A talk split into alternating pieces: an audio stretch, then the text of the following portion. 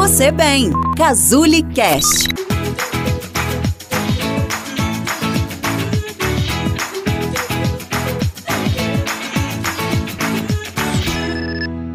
Você sabe como ajudar seu filho a lidar com a raiva?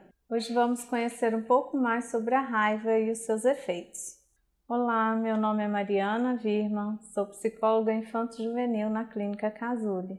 A raiva e suas variações, a irritação, o desagrado, a braveza, a ira, cólera, fúria, é um sentimento muito intenso e desconfortável, que chega de forma rápida e enérgica, mas que também perde sua força em pouco tempo. Se para nós adultos muitas vezes é difícil manter o controle, imagina para uma criança. O cérebro da criança ainda está em formação. Ela ainda não tem maturação cognitiva para certas habilidades, como regulação emocional e controle do impulso. Por isso, precisamos ajudá-la. E brigar, gritar, colocar de castigo não ajuda. Então, a primeira coisa que você pode fazer é conversar com ela para que ela entenda que sentir raiva é normal e isso acontece com todo mundo. Alguns comportamentos que temos nesse momento é que não são legais, pois podem nos prejudicar, magoar as pessoas, causar problemas.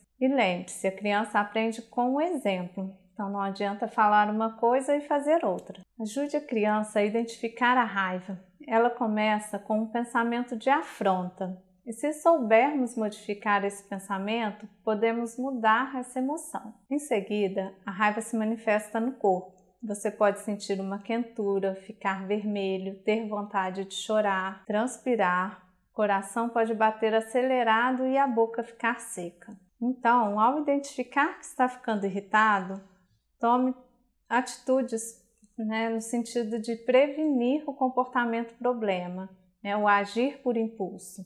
Ajude seu filho a descobrir o que funciona para ele se acalmar, para que ele se mantenha no controle. Pode ser utilizar uma técnica de respiração ou relaxamento, mudar o foco, né? fazer outra coisa, tomar um banho, beber água, sair daquele ambiente. Usar alguns objetos também pode ajudar, como o pote da calma, manusear uma mola de brinquedo, apertar uma bolinha anti-estresse mexer com aquela geleca ou areia de meditação ou de brinquedo. Também pode ajudar a desenhar, pintar, conversar, ouvir música, fazer alguma atividade física. Então, quando a criança estiver mais calma, sente-se de frente para ela e converse olhando nos olhos. Busquem juntos uma solução para a situação que gerou o desconforto.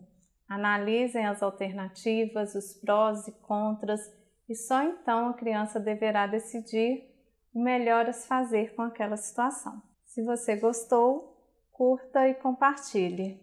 E até o próximo vídeo. Tchau!